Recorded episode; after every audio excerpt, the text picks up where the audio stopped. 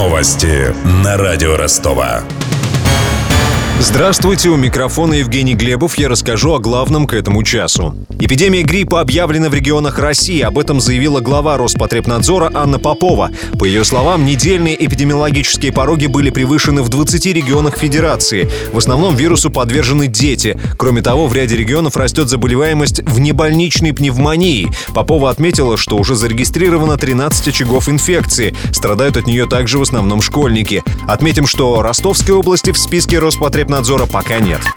82% россиян доверяют армии. Таковы результаты опросов ЦИОМ. Еще 72% граждан прислушиваются к мнению Русской Православной Церкви. Больше половины жителей страны также доверяют СМИ. За последние годы армия действительно стала надежнее и современнее. В этом уверен замдиректора Института политического и военного анализа Александр Храмчихин. То, что армия радикально изменилась в последние, ну, примерно 8 лет, это, безусловно, она очень сильно улучшилась. Во всем, без исключения, во внутренней ситуации, и в оснащенности, и боеспособности. Естественно, что речь идет о реформах в первую очередь. Но насколько граждане способны этот факт оценить, это совершенно не означает, что именно поэтому граждане стали лучше относиться. При этом, согласно исследованию в ЦИОМ, россияне настороженно относятся к судебной власти и правоохранительным органам.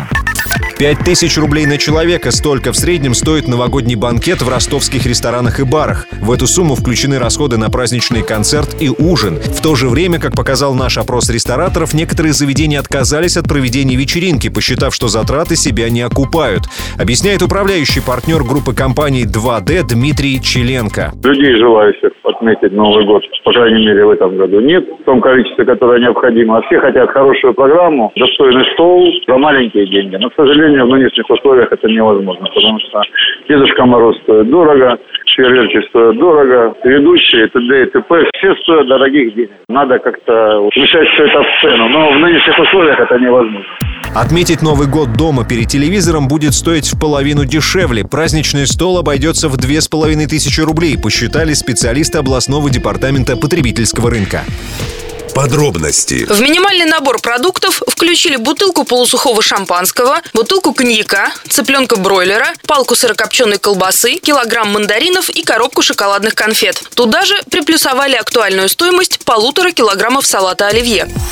Еще дешевле встретить Новый год перед главной елкой города у входа в парк Горького. Там для горожан поставят два больших экрана, на которых покажут новогоднее обращение президента. На сцене выступят коллективы художественной самодеятельности. Ростовские власти готовят большую программу на все праздничные дни. Ее изучила Мария Погребняк.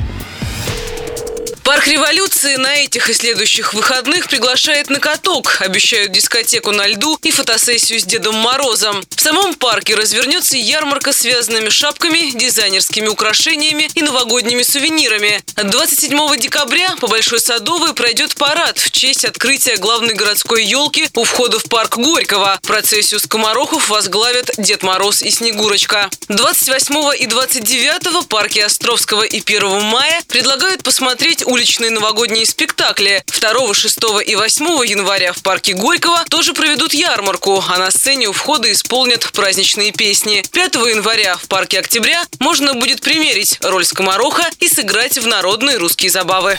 Аналитики из компании Deloitte посчитали, что зимние праздники, включая подарки, угощения и развлечения на каникулах, обойдутся россиянам в 17 тысяч рублей. У меня вся информация к этому часу. У микрофона Евгений Глебов. Над выпуском работали Денис Малышев, Мария Погребняк и Александр Попов. До встречи через час. Новости на радио Ростова.